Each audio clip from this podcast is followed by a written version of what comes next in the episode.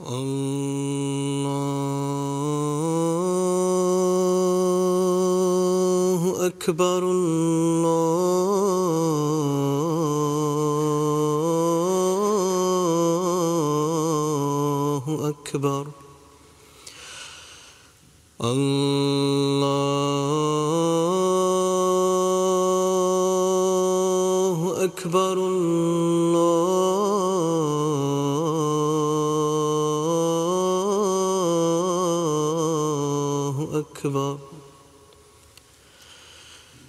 أشهد أن لا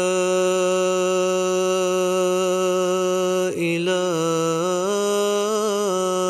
إلا الله. أشهد أن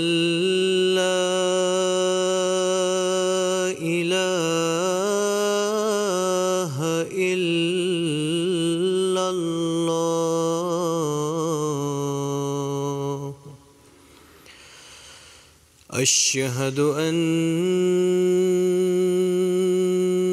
محمد رسول الله.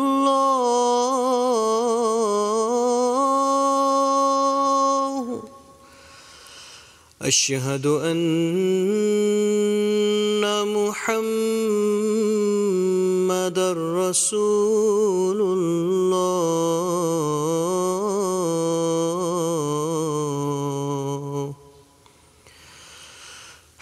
على الصلاة.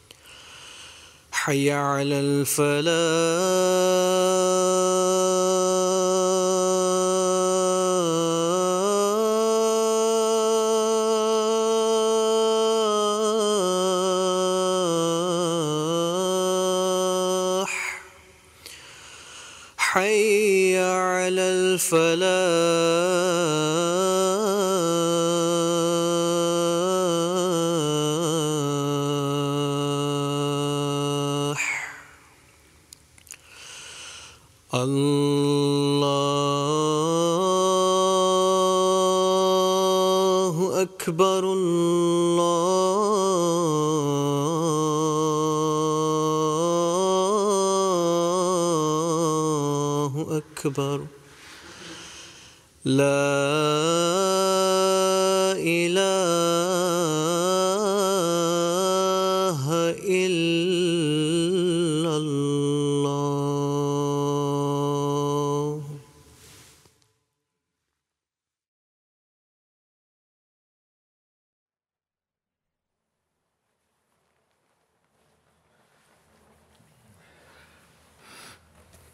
Alhamdulillah.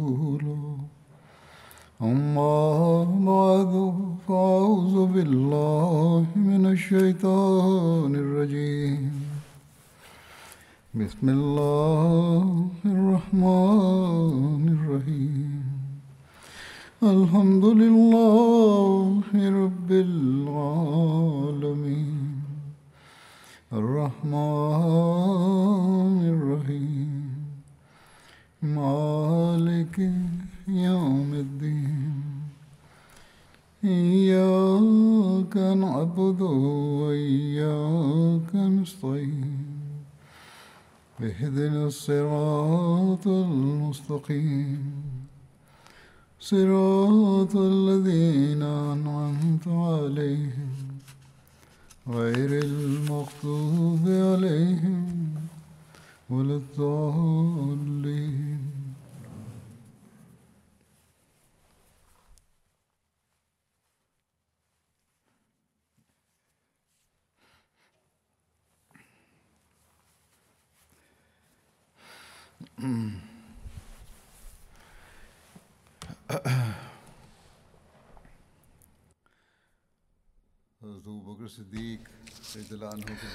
হজরত আবু বকর সিদ্দিক হরদিয়াল্লাহ তালা আনহু সম্পর্কে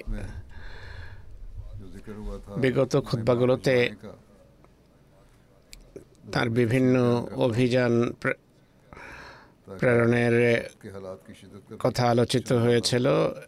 এর কিছু বিস্তারিত বিবরণ আমি তুলে ধরব যেন তখনকার পরিস্থিতির কথা কিছুটা আজ করা যায়।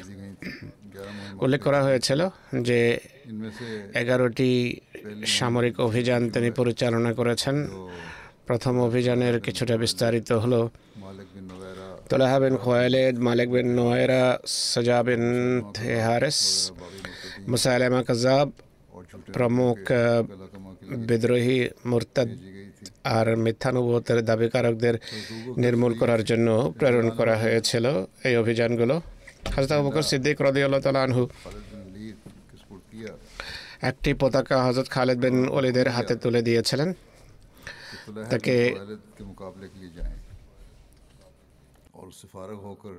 তোলাইহা বিন খোয়ালিদের মোকাবেলার জন্য বের হওয়ার নির্দেশ দেন আর তাকে দমনের পর হুতাম বিন মালিক বিন নোয়াইরার সাথে যুদ্ধ করার নির্দেশ দেন। তারা যদি যুদ্ধ করতেই দৃঢ় প্রতিজ্ঞ হয়, তাহলেই যুদ্ধ করতে হবে। মোতাব বনু আসাদ অঞ্চলের একটি ঝর্নার নাম এক রয়েত অনুসারে হাজাদ আবু বকর হাজরত সাবেদ বিন কায়েসকে আনসারদের আমির নিযুক্ত করেন আর তাদের খালেদ বিন ওয়ালিদের অধীনে দিয়ে খালেদকে তোলাহা এবং ওয়ানা বিন তেহসাইনের মোকাবেলার জন্য বের হওয়ার নির্দেশ দেন যারা বনু আসাদের ঝর্নার কাছে অবস্থান করছিল। হজরত আবু বকর যখন মোর্তারদের সাথে যুদ্ধের জন্য খালেদিন ওলিদের পতাকা বাঁধেন, তখন তিনি বলেন যে, আমি মহানবী সাহসামকে বলতে শুনেছি, খালেদ বিন ওয়ালিদ আল্লাহর খুবই ভালো বান্দা এবং আমাদের ভাই। যে আল্লাহর তরবারিগুলোর একটি, যা আল্লাহ তালা কাফের এবং মুনাফেকদের বিরুদ্ধে প্রস্তুত রেখেছেন।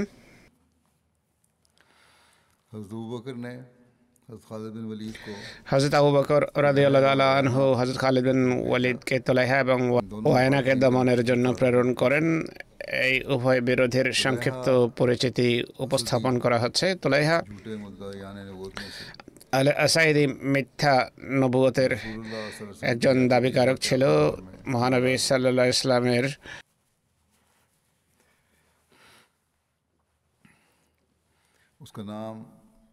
জীবনের শেষ প্রান্তে আত্মপ্রকাশ করে তার নাম তোলা haven Khuwaylid ben Nawfal ben Najla Asadi ছিল তার নাম। আমুল ওয়ফুদ অর্থাৎ যে বছর বিভিন্ন প্রতিনিধি দলে এসেছে। নবম হেজরিতে সজাতি বনু আসাদের সাথে মহানবীর কাছে আসে। আর মদিনা পৌঁছে মহানবী সাল্লাহ আলহি আলিয়াসাল্লামকে সালাম করে আর খোটা দিয়ে বলে যে, আমরা আপনার কাছে এসেছি। আমরা কথা সাক্ষ্য দিচ্ছি যে আল্লাহ ছাড়া কোনো উপাস্য নাই, কোনো সত্য উপাস্য নাই। আর আপনি আল্লাহ তাল্লাহর বান্দা এবং রসুল।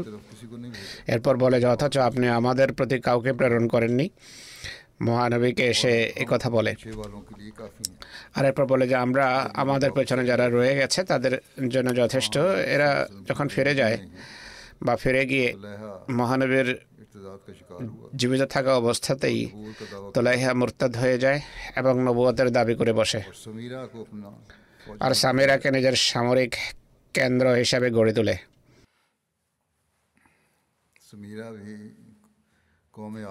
সেমিরা আধ জাতের এক ব্যক্তির নামে একটা জায়গার নাম মদেনা থেকে মক্কার পথে এক মঞ্জিল দূরত্বে এটি অবস্থিত এই এলাকার চতুর্পাশে।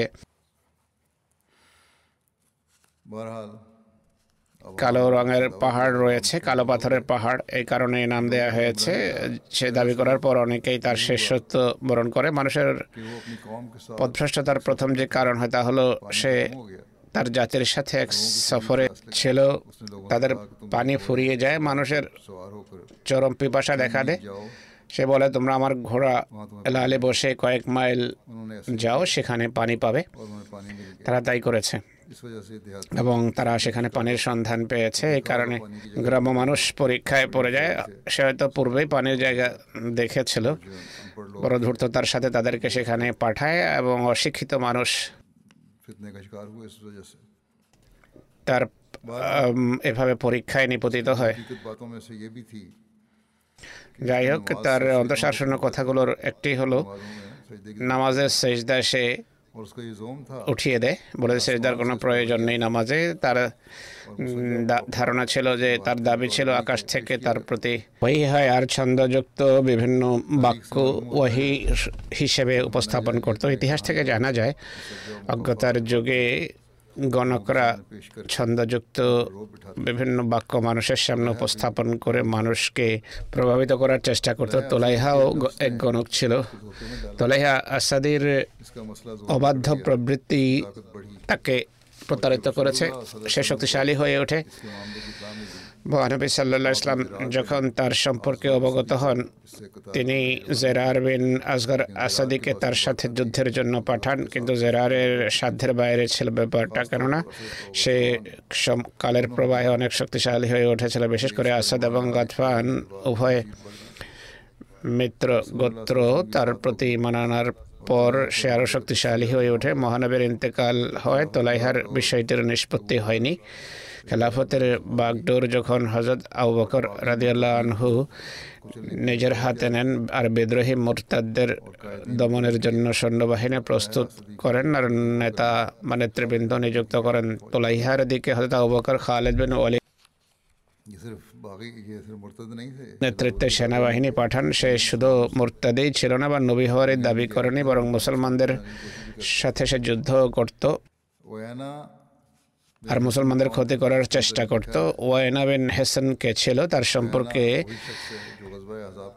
তথ্য হলো, ওয়াইনা সে ব্যক্তি যে আহজাবের যুদ্ধের সময় বনু হাজারার নেতৃত্ব দিচ্ছিল। এই যুদ্ধ চলাকালে কাফেরদের তিন নেতা বনু কোরেজার হাতে হাত মিলিয়ে মদিনায় ভয়াবহ আক্রমণের পরিকল্পনা করে। তাদের মাঝে এক বাহিনীর নেতা ছিল ওয়াইনা। আহজাবের যুদ্ধে কাফেরদের পরাজয়ের পরও সে মদিনায় আক্রমণের ষড়যন্ত্র করে, কিন্তু মহানবী ইসাল্লাহ ইসলাম শহর থেকে বেরিয়ে তার আক্রমণ প্রতিহত করেন এবং তাকে পিছু হটতে বাধ্য করেন। এটিকে বলা হয় জিকারদের যুদ্ধ। ওয়াইনাবেন হেসান মক্কা বিজয়ের পূর্বে ইসলাম গ্রহণ করে এবং মক্কা বিজয়ের সময় সে মুসলমান ছিল। মক্কা বিজয়ে অংশগ্রহণ করে হুনায়ন এবং তায়েফের যুদ্ধে অংশগ্রহণ করে মহানবী তাকে নবম হিজড়িতে বনু তামিম দমনের জন্য পঞ্চাশটি অশ্বারোহী সহ প্রেরণ করেন, যাতে কোনো আনসার বা মহাজার সাহাবি ছিল না।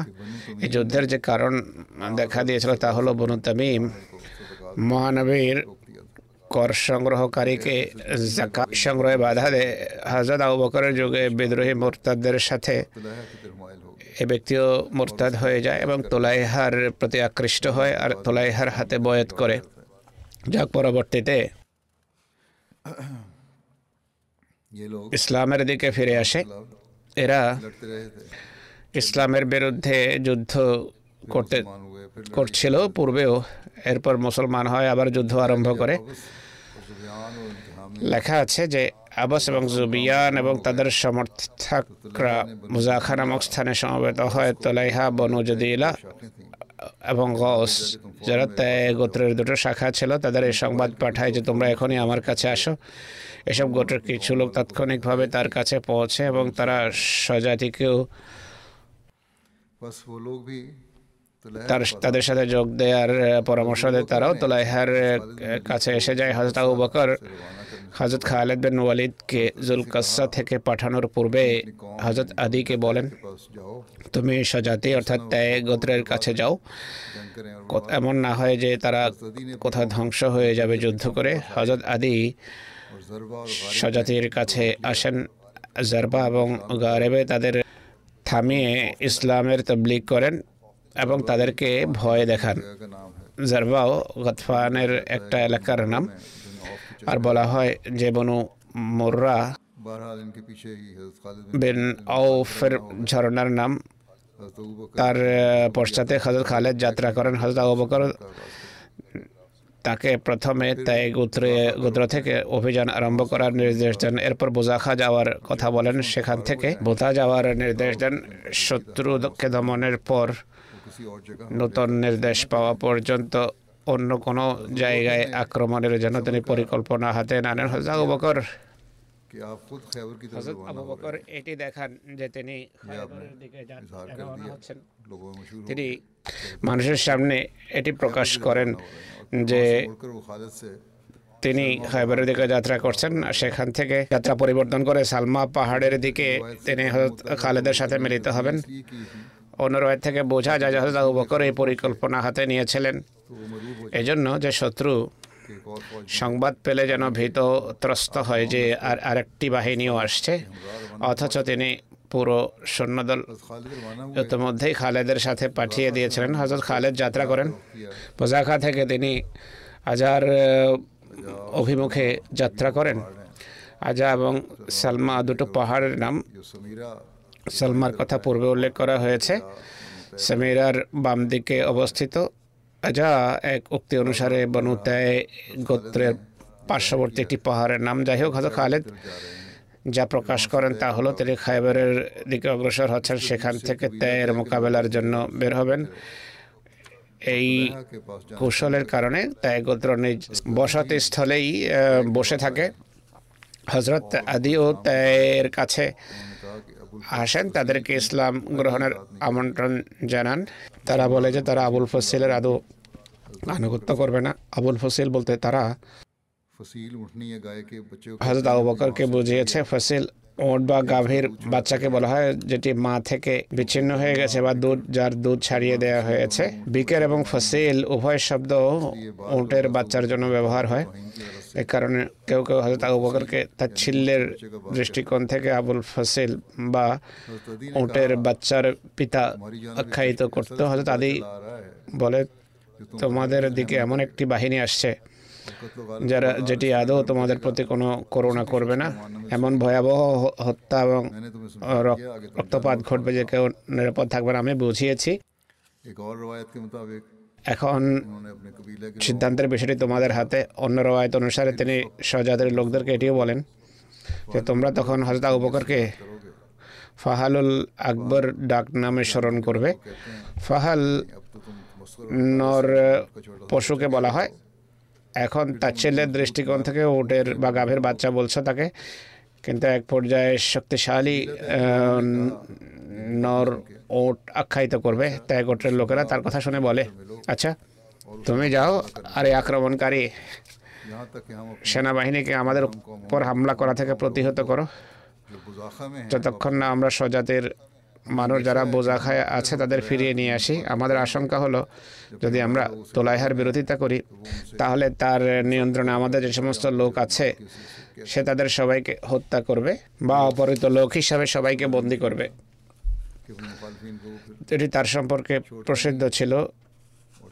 সে বিরোধীদেরকে কখনো ছাড়তো না, তাই গোটের লোকেরা একই কথা বলে যে যেহেতু আমাদের মানুষ সেখানে আছে, তাই সে যদি জানতে পারে যে এরা মুসলমান হতে যাচ্ছে, তাহলে তাদের সবাইকে সে হত্যা করবে। হজরত আদি হজরত খালেদকে সোনা নামক স্থানে স্বাগত জানান। সোনা মদিনার শহরতলিতে একটি জায়গার নাম হজরত আদি বলেন যে, খালেদ, আপনি আমাকে তিন দিন অবকাশ দেন। পাঁচশত যোদ্ধা এসে আপনার দলে যোগ দেবে। যাদের সাথে নিয়ে আপনি শত্রুর উপর হামলা করতে পারবেন। আপনি তাদের জাহান্নামের অগ্নিতে নিক্ষেপ করার চেয়ে এটি ভালো হবে, অর্থাৎ তাই গোত্রের লোক আপনার দলে যোগ দেবে। আর তাদের সাথে আপনি সরাসরি তাদেরকে নিয়ে যুদ্ধ করতে পারবেন। হজরত খালেদ তার প্রস্তাব গ্রহণ করেন। হজরত আদি তার জাতির কাছে আসেন। এর পূর্বে তাই গোত্রের লোক বোজাখা থেকে সজাদের লোকদের ফিরিয়ে আনার জন্য লোক পাঠিয়ে দিয়েছিল। গোত্রের লোকেরা তোলাহার বাহিনীতে তাদের লোকদেরকে বার্তা পাঠায় যে তারা যেন তাৎক্ষণিকভাবে ফিরে আসে। কেননা মুসলমানরা তোলাইহা বাহিনীর উপর হামলার পূর্বে তাই গোত্রের উপর হামলা করার পরিকল্পনা করেছে। তাই তাদের এসে হামলা প্রতিহত করা উচিত এ ছিল তাদের পরিকল্পনা তারা সাহায্যকারী বাহিনী হিসেবে কাজ করার জন্য সজাদের মাঝে ফিরে আসে যদি এমনটি না হলে তোলাহা এবং তার সাথীরা তাদেরকে জীবিত ছাড়ত না এরপর হজরত আদি হজরত খালিদকে সজাতির পুনরায় ইসলাম গ্রহণের সংবাদ অবহিত করেন একজন লেখক লিখেছেন আদির এই মহান অবদান যে তিনি সজাতিকে ইসলামী বাহিনীতে যোগ দেওয়ার আমন্ত্রণ জানান। বনু তাই গোত্রের লোকদের খালেদের বাহিনীতে যোগ দেওয়া শত্রুর প্রথম পরাজয় ছিল, কেননা তাই গোত্র আরব উপদ্বীপের শক্তিশালী গোত্রগুলোর মাঝে গণ্য হতো। অন্যান্য গোত্র তাদেরকে গুরুত্ব দিত, তাদের শক্তিমত্তায় বিশ্বাস করত, তাদেরকে ভয় করত। নিজ অঞ্চলে তারা সম্মানিত ছিল এবং প্রাধান্য রাখত। প্রতিবেশী গোত্র তাদের সাথে মিত্রতার ব্যাপারে মুখ হয়ে চেয়ে থাকতো। এখান থেকে খালেদ জাজিলার মোকাবেলার উদ্দেশ্যে অনসরের উদ্দেশ্যে যাত্রা করেন। অনসর তাই গোত্রের একটি ঝর্ণার নাম, যার চতুর্পাশে বসতেই ছিল। হজরত আদি তাকে বলেন যে, তাই গোত্রের দৃষ্টান্ত একটা পাখির ন্যায়। আর জদিলা গোত্র, তাই গোত্রের দুই বাহুর এক বাহু। আপনি আমাকে কয়েকদিন অবকাশ দেন, হয়তো আল্লাহ তালা যদিলাকেও সঠিক পথে আসার সুযোগ দেবেন। যুদ্ধ ছাড়াই তারা সঠিক পথ পেয়ে যাবে হয়তো। এইভাবে তিনি গাউস বা তাই গোত্রের অন্য শাখাকে ভ্রষ্টতা থেকে বাইরে নিয়ে আসেন। হজরত খালেদ তাই করেছেন। হজরত আলী জদিলার কাছে আসেন। হজরত আদি অনবরত তাদের সাথে আলোচনা অব্যাহত রাখেন। এক পর্যায়ে তারা হজরত আদির হাতে বয়াত করে এবং হজরত আদি তাদের ইসলাম গ্রহণের শুভ সংবাদ দেন খালেদকে। এই এ- এক হাজার অশ্বারোহী বাহিনী মুসলমানদের কাছে এসে যায়। হজরত খালেদ বিন ওয়ালিদ তাই গোত্রের ইসলাম গ্রহণের পর তোলাইহা আসাদের উদ্দেশ্যে যাত্রা করেন হজরত খালেদ বিন ওয়ালিদ। যখন শত্রুর বসত স্থলের কাছে পৌঁছান, তিনি হজরত কাশা বিন মেহসান এবং হজরত সাবেদ বিন আকরমকে শত্রুর সংবাদ সংগ্রহের জন্য পাঠিয়ে দেন। তিনি যখন শত্রুর বসতস্থলের কাছে পৌঁছেন তোলাহা এবং তার ভাই সালামা দেখার জন্য এবং খবরাখবর নেওয়ার জন্য বের হয়। সালমা হজরত সাহেবকে কোনো অবকাশ দেয়নি।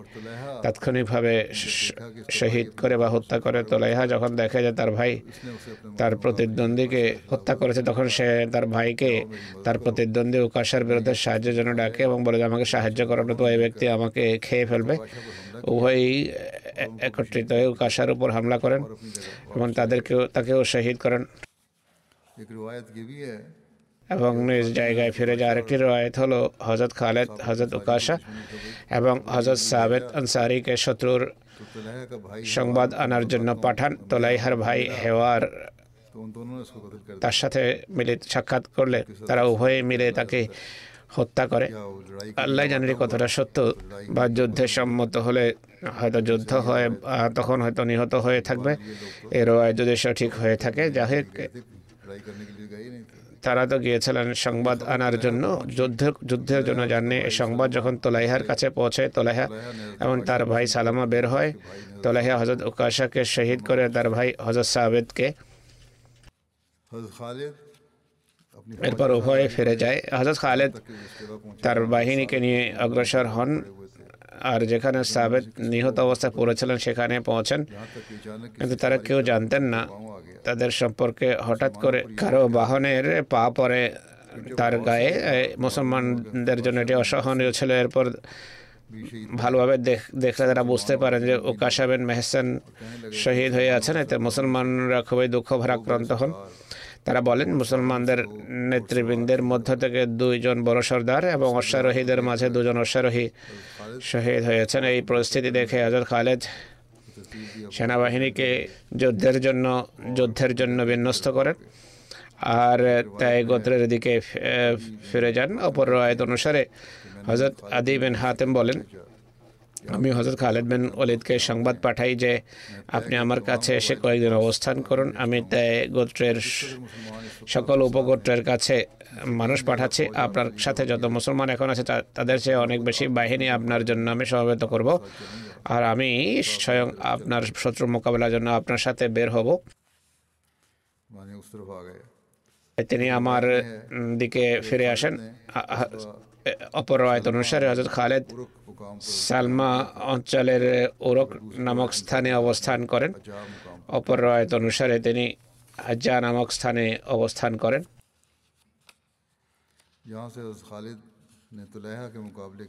এখান থেকে হজরত খালেদ তোলাইহার মোকাবেলার জন্য তার বাহিনীকে বিন্যস্ত করেন। বুজাখায় উভয় বাহিনীর সংঘর্ষ হয়।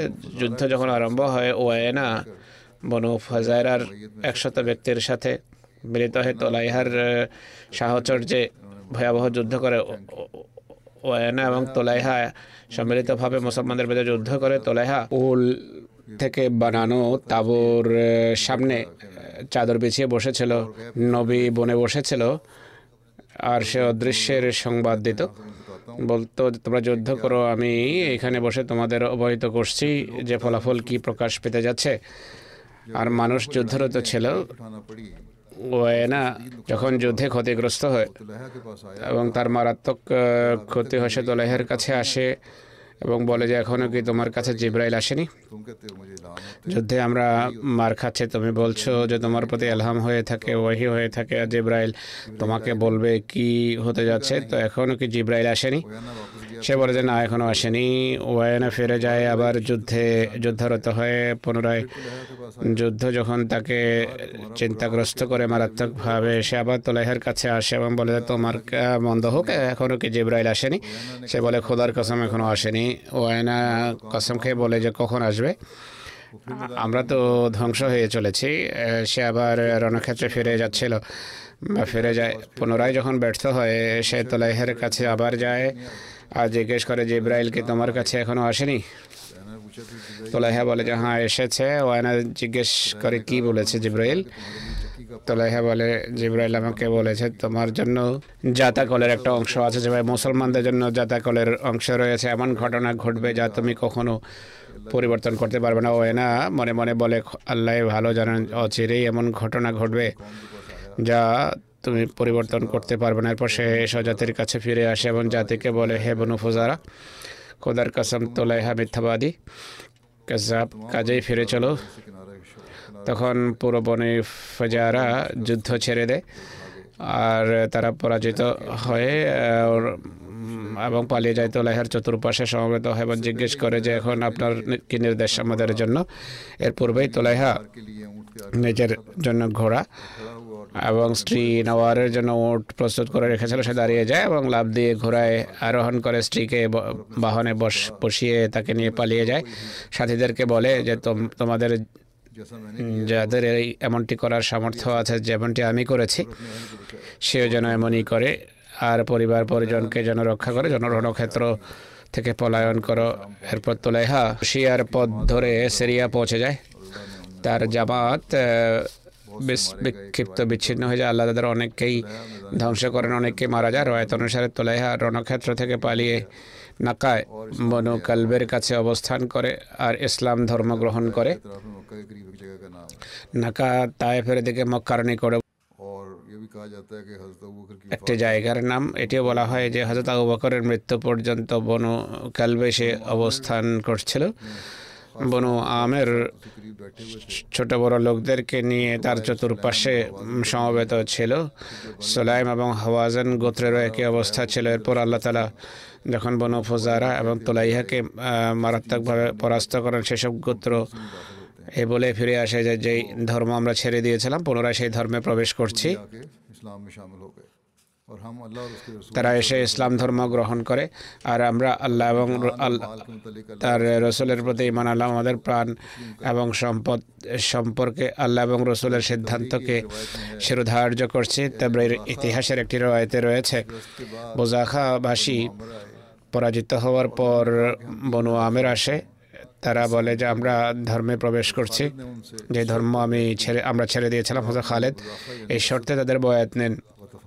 যা বোঝা জাখাবাসী অর্থাৎ আসাদ গাতফান এবং ত্যায়ের সাথে যে শর্ত, কাছ থেকে যে শর্তে বয়াত নিয়েছেন, তারা সবাই ইসলাম গ্রহণের শর্তে আনুগত্য বা আত্মসমর্পণ করে।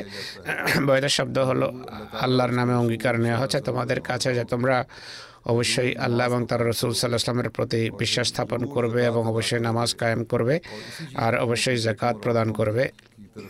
আর তোমাদের সন্তান সন্তান এবং স্ত্রীদের পক্ষ থেকেও একই শর্তে বয়াত করবে। এই শর্ত যদি মেনে নাও, তাহলে বয়াত নিতে পারো। তারা বলে হ্যাঁ হজর খালেদ আসাদ গতফান হওয়াজান সোলাইম এবং তাই গোত্রের মধ্য থেকে কারও বয়াত নিতে অস্বীকৃতি জানান। যতক্ষণ না তাদের মধ্য থেকে যারা মর্তাধ অবস্থায় মুসলমানদের আগুনে জ্বালিয়েছিল, তাদের অঙ্গচ্ছেদ করেছিল, মুসলমানদের উপর হামলা করেছিল তারা তাদের মুসলমানদের হাতে তুলে না দেবে। হজরত খালেদ বাট ঈশ্বর যে তোমাদের সেসব লোককে আমাদের হাতে তুলে দেওয়া যারা মুসলমানদের ক্ষতি করেছে হত্যা করেছে মুসলমানদেরকে আগুনে জ্বালিয়েছে তাদের অঙ্গচ্ছেদ করেছে এবং আগুনে জ্বালিয়েছে। তিনি বলেন যদি এমন লোকদের যারা এমনটি করেছে তাদেরকে যদি আমাদের হাতে তুলে দাও তবেই তোমাদের বয়স নেওয়া হবে। সব অপরাধী যেন আমাদের সামনে আসে। সব গোত্র এমন লোকদেরকে খালেদের হাতে তুলে দেন খালেদ, সে তখন সেসব গোত্রের বয়ত মেনে নেন। আর যারা মুসলমানদের উপর অত্যাচার করেছিল, যারা অত্যাচারী ছিল সীমা লঙ্ঘনকারী ছিল তাদের অঙ্গ প্রত্যঙ্গ কেটে দেওয়া হয়, তাদেরকে আগুনে জ্বালানো হয়। যাই হোক, তারা যেই নির্যাতন মুসলমানদের উপর করেছিল, গত কয়েক আমি বলেছি যে শাস্তিস্বরূপ তাদেরকে সেভাবেই তাদের সাথে ব্যবহার করা হয়। হজরত আবু বকরের কাছে খালেদের লেখা এক পটের উল্লেখ রয়েছে হজরত খালেদ বিন ওয়ালিদ, কুর্রা বিন হুয়াইরা এবং তার কয়েকজন সঙ্গীকে রশি দিয়ে বেঁধে বেঁধে ফেলেন। কুর্রা এবং অন্যান্য বন্দীদের খালেদ আবু বকরের কাছে পাঠান এবং লেখেন যে বনু আমের ইসলাম ছেড়ে দেওয়ার পর ইসলাম থেকে মুখ ফিরিয়ে নেওয়ার পর অপেক্ষা করে আবার ইসলাম গ্রহণ করে। যেসব গোত্রের বিরুদ্ধে আমি যুদ্ধ করেছি বা যুদ্ধ ছাড়াই যাদের সাথে শান্তি চুক্তি হয়েছে, তাদের কারও বয়াত আমি গ্রহণ করিনি। যতক্ষণ না তারা আমার কাছে সেই সব লোকদের নিয়ে আসে, যারা মুসলমানদের উপর বিভিন্নভাবে নির্যাতন করেছে, আমি তাদেরকে হত্যা করেছি। করো এবং তার সাথীদেরকে আপনার কাছে পাঠাচ্ছি। হজরত আবু বকর খালেদের নামে পত্র লেখেন যে নাফের পক্ষ থেকে বর্ণিত জাসদ এই পত্রের উত্তরে খালেদকে লিখিয়েছেন যে তুমি যা কিছু করেছ যে সাফল্য তুমি অর্জন করেছ, খোদা খোদা তালা তোমাকে এর জন্য পুরস্কৃত করুন। তুমি তোমার সকল পদক্ষেপ নিতে গিয়ে আল্লাহকে ভয় করো। আল্লাহ মা আল্লাহ তাকাও আল্লাহ হোম মোহসেনুন। নেশা আল্লাহ তাদের সাথে আছেন যারা তাকে অবলম্বন করে এবং যারা অনুগ্রহ বা এহসান করে আল্লাহর কাজে পুরো চেষ্টা, প্রচেষ্টা অবলম্বন করো, কোনো আলস্য করবে না। যে ব্যক্তি কোনো মুসলমানকে হত্যা করে, তাকে যদি নিয়ন্ত্রণে পাওয়া হত্যা করা এমন হত্যা করা যেন তা দেখে অন্যরা শিক্ষা নেয়। যারা খোদার অবাধ্য হয় এবং ইসলামের শত্রু তাদের হত্যার মাধ্যমে ইসলামের যদি উপকার হয়, তাহলে হত্যা করতে পারো। হজরত খালেদ এক মাস বোঝা খায় অবস্থান করেন। আর এ ধরনের লোকদের সন্ধানের সর্বত্র সর্বত্র ছাপা মেরে এমন লোকদের গ্রেফতার করেন। এভাবে হজরত উপকার সিদ্দিক রাদিয়াল্লাহ ওর নির্দেশনা অনুসারে তাদেরকে কঠিন শাস্তি দেন। কোরআবেন হুবাইরা এবং ওয়ায়নাবেন হুসাইনের বন্দী হয়ে মদিনা আসার মদিনা আসার কথা, তারপরে ইতিহাসে উল্লেখ আছে যে হজর খালেদ বনু আমের বিষয়ের নিষ্পত্তির পর যখন তাদের বয়াত নেন, আর ওয়াইনা বেন হেসান এবং কুর্রা বেন হোয়াইরাকে বন্দি করে আবু বকরের কাছে পাঠিয়ে দেন। তারা যখন হজরত আবু বকরের সামনে আসে, তখন কুর্রা বলে যে, হে খলিফা, হে রসুলের খলিফা, সাল্লাল্লাহু আলহি আলহি ওয়াসাল্লাম, আমি মুসলমান। হজরত আমার বিন আস, আমার ইসলাম গ্রহণের সাক্ষী। তিনি সফরকালে যখন আমার কাছে আসেন, আমি তাকে তার আতিথ্য করি তার শ্রদ্ধা এবং সম্মান করি, তার প্রতি তার সুরক্ষা নিশ্চিত করি। হজরত আবু বকর, আমর বিন আজকে ডেকে এর সত্যায়ন চান। আমার পুরো ঘটনা বর্ণনা করেন। কুরা যা বলেছেন তা পুরোটাই বর্ণনা করেন। জাকাত সংক্রান্ত তার কথা যখন তিনি উপস্থাপন করতে যাচ্ছিলেন তখন মুরা বলে যে এরপর আর আপনি পরের কথাটা উপেক্ষা করুন। তিনি বলেন আল্লাহ তালার রহমত হোক। হজরত আমার বেনাল আস বলেন যে এটি হতে পারে না, আমি পুরো কথাই বলব তাকে আউ বকরকে। তিনি পুরো সংলাপ আউ বকরের সামনে তুলে ধরেন। কুররা জাকাতের প্রেক্ষাপটে পূর্বে বলেছিলেন যে জাকাতের দাবি যদি প্রত্যাহার করেন আর কথা শুনবে। তখন হজরত আবার বলেন, তুমি যেন কাফের হয়ে গেলে। কুররা বলেন, তাহলে জাকাত জাকাতের জন্য সময় নির্ধারণ করুন। আমরা সম্মিলিতভাবে সিদ্ধান্ত করব, জাকাত দেব কি দেব না। হাজা আবাকর তাকে উপেক্ষা করেন মার্জনা করেন তার কথা শোনা সত্ত্বেও হাজদা ওবকর তাকে মার্জনা করেন এবং তাকে ক্ষমা করেন। ওয়েনা বিন হেসান যে অবস্থায় মদিনায় আসে তাহলে তার উভয় হাত রশি দ্বারা তার ঘাড়ের সাথে বাঁধা ছিল মদিনার ছেলেরা। খেজুরের শাখা তার চামড়ায় ঢুকিয়ে দিচ্ছিল এবং বলে হে আল্লাহর শত্রু তুমি কি ইমান আনার পর শত্রু হয়ে গেছো? সে বলে খোদার কসম আমি আজ পর্যন্ত কখনো ইমানই আনিনি। আল্লাহর প্রতি হজরত আবু বকর তাকেও মার্জনা করেন এবং ক্ষমা করেন। আরেকজন লেখক লেখেন যে ওয়ায়নাকে আল্লাহ তালার রসলের খলিফা হজরত আবু বকর রাদি আল্লাহ তালা আনহুর কাছে আনা হয়। তিনি হাজদা আবু এমন মার্জনা দেখেন, যার সে ধারণাই করতে পারতো না। যার মহান আবু তার হাত খুলে দেওয়ার নির্দেশ দেন, এরপর তাকে অনুশোচনা করতে পারেন ওয়েনা খাটি তোবার ঘোষণা করেন এবং ভুলভ্রান্তি স্বীকার করে ক্ষমা চান এবং এবং ইসলাম গ্রহণ করে উত্তমভাবে ইসলামের উপর প্রতিষ্ঠিত থাকেন। ইসলামের উপর করেন। নবতার মিথ্যা দাবিকারক। ও বিদ্রোহী তোলাইহা আসাদিও ইসলাম গ্রহণ করে। তার সম্পর্কে লেখা আছে যে তোলাইহা আসাদের ইসলাম গ্রহণের যে কারণ হয়েছে তা হলো সে যখন শুনতে পায়, জানতে পারে যে আসাদ গোত্র গতফান এবং বনু আমেরও ইসলাম গ্রহণ করেছে, তখন সে, সেও মুসলমান হয়ে যায় এবং আবু বকরের নেতৃত্বে ওমরার জন্য মক্কার উদ্দেশ্যে যাত্রা করে মদিনার পাশ দিয়ে সে যাচ্ছিল তখন আবু বকরকে বলা হয় যে, এই হলো তোলাইহা। হজরত আবু বকর বলেন, কি করব আমি তাকে? তাকে ক্ষমা করো, নিশ্চয় আল্লাহ তাকে ইসলামের হেদায়েত দিয়েছেন। তোলাইহা মক্কার দিকে যায়, উমরা করে। এরপর হজরত ওমরের খেলাফতকাল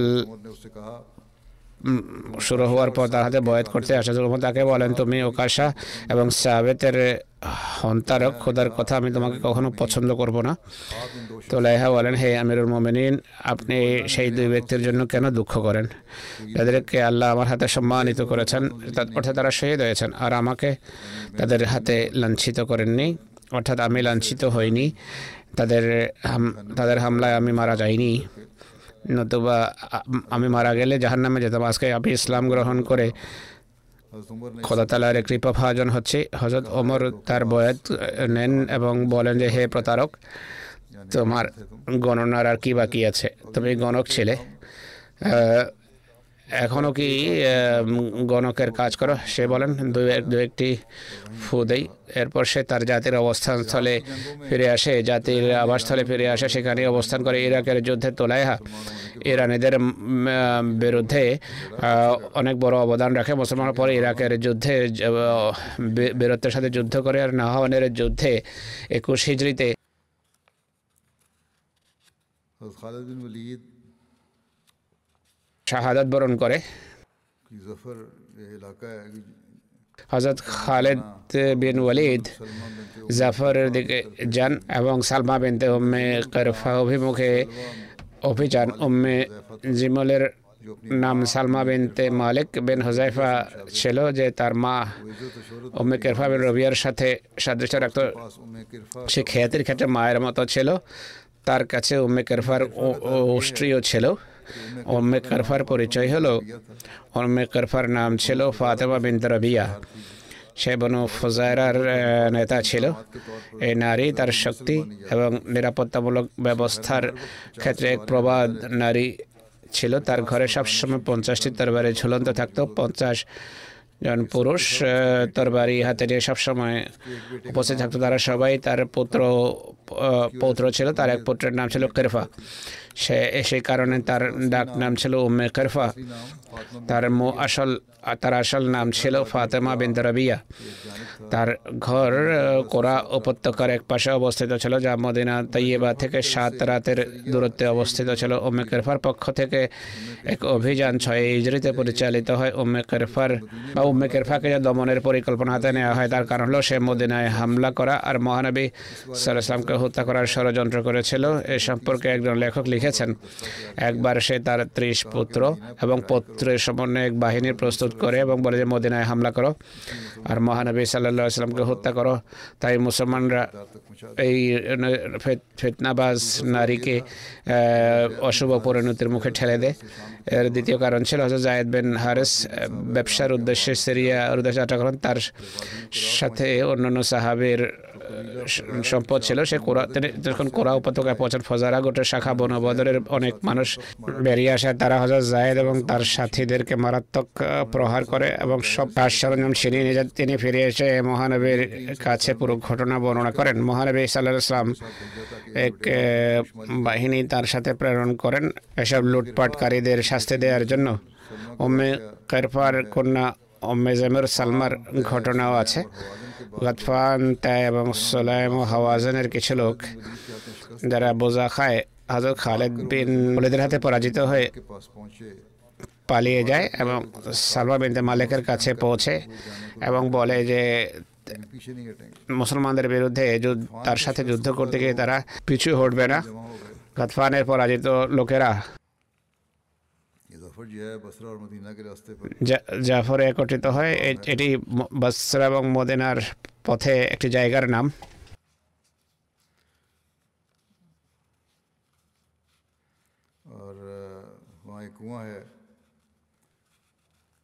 সেখানে একটা কূপ আছে নাম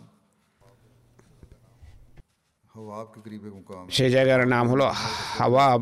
হাওয়াবের কাছে অবস্থিত একটি জায়গা হাওয়াব। মদিনা এবং বসরার পথে একটি জায়গা। এখানে একটি কূপ আছে জামর সালমা।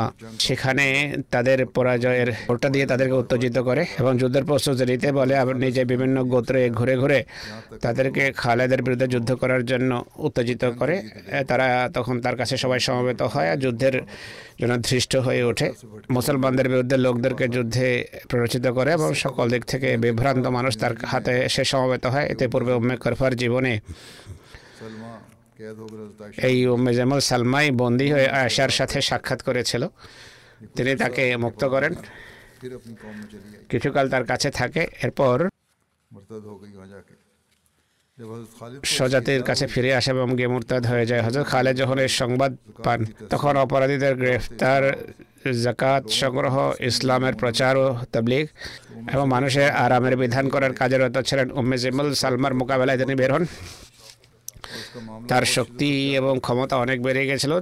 তার বিষয়টা নিয়ন্ত্রণের বাইরে চলে যায় গিয়েছিল হজরত খালেদ।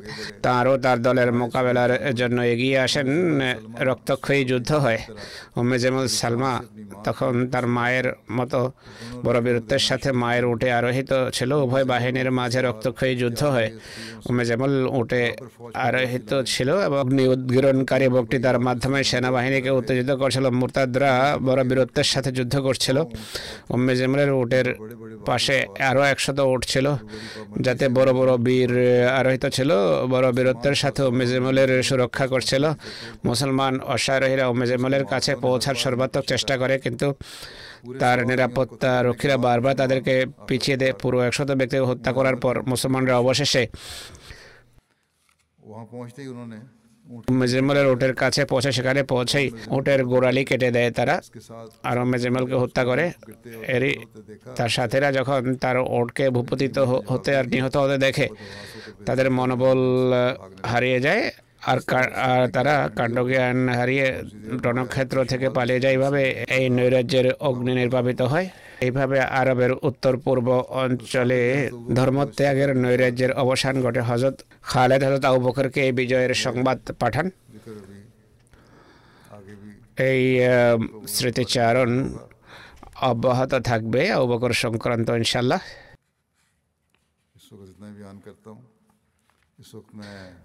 এখন আমি দুজন প্রয়াত ব্যক্তির জানাজা পড়াবো তাদের স্মৃতিচারণ করব। নামাজের পর জানাজা পড়াবো। প্রথম জন হলেন সাবরা বেগম সাহেবা তিনি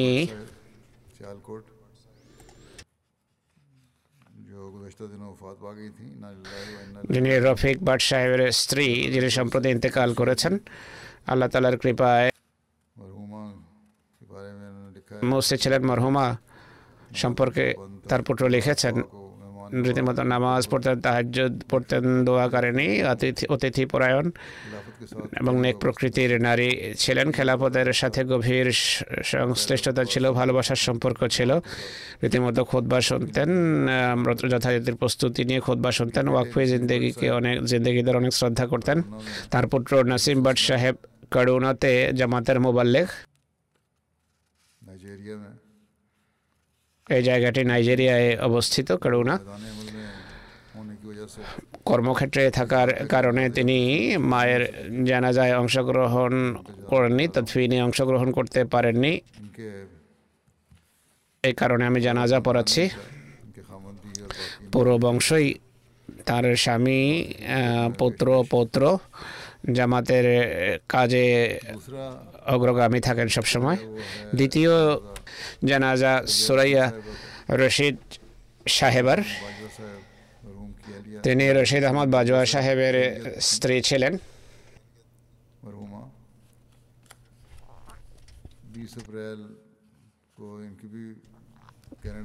বিশে এপ্রিল তিনি কানাডায় ইন্তেকাল করেন। নালিল্লাহ রাজিউন। খুবই পূর্ণবতী নারী ছিলেন তাকুয়া শিলা দোয়াকারিণী গরিবের লালনকারী অতিথি পরায়ণ এবং মিশুক প্রকৃতির মানুষ ছিলেন। দীর্ঘকাল তার মহল্লায় লাজনাই মাল্লার প্রেসিডেন্ট হিসেবে কাজ করেছেন। বাচ্চাদের কোরআন পড়ানোর সুযোগ হয়েছে তার। তিনি রাবোয়াতে ছেলে মেয়েদের পড়ালেখার জন্য শিক্ষা দীক্ষার জন্য রাবোয়ায় বয়সে ঘর বানিয়েছেন। ঘর বানাননি বরং রাবয় স্থানান্তরিত হয়েছেন।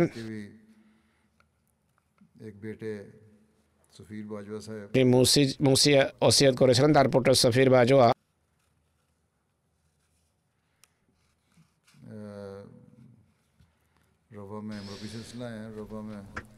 রাবোয়াতে জামাতের মুরব্বী, তিনি রাবোয়ায় আছেন। জানাজায় অংশগ্রহণ করতে পারেননি। তার এক কন্যা কন্যার মুরব্বীর সাথে বিয়ে হয়েছে। আল্লাহ তালা উভয়ের প্রতি মাখফেরত করুন। তার সন্তান সন্ততি এবং ভবিষ্যৎ প্রজন্মকে এই সেই পূর্ণ সব পূর্ণ ধরে রাখার তৌফিক দান করুন।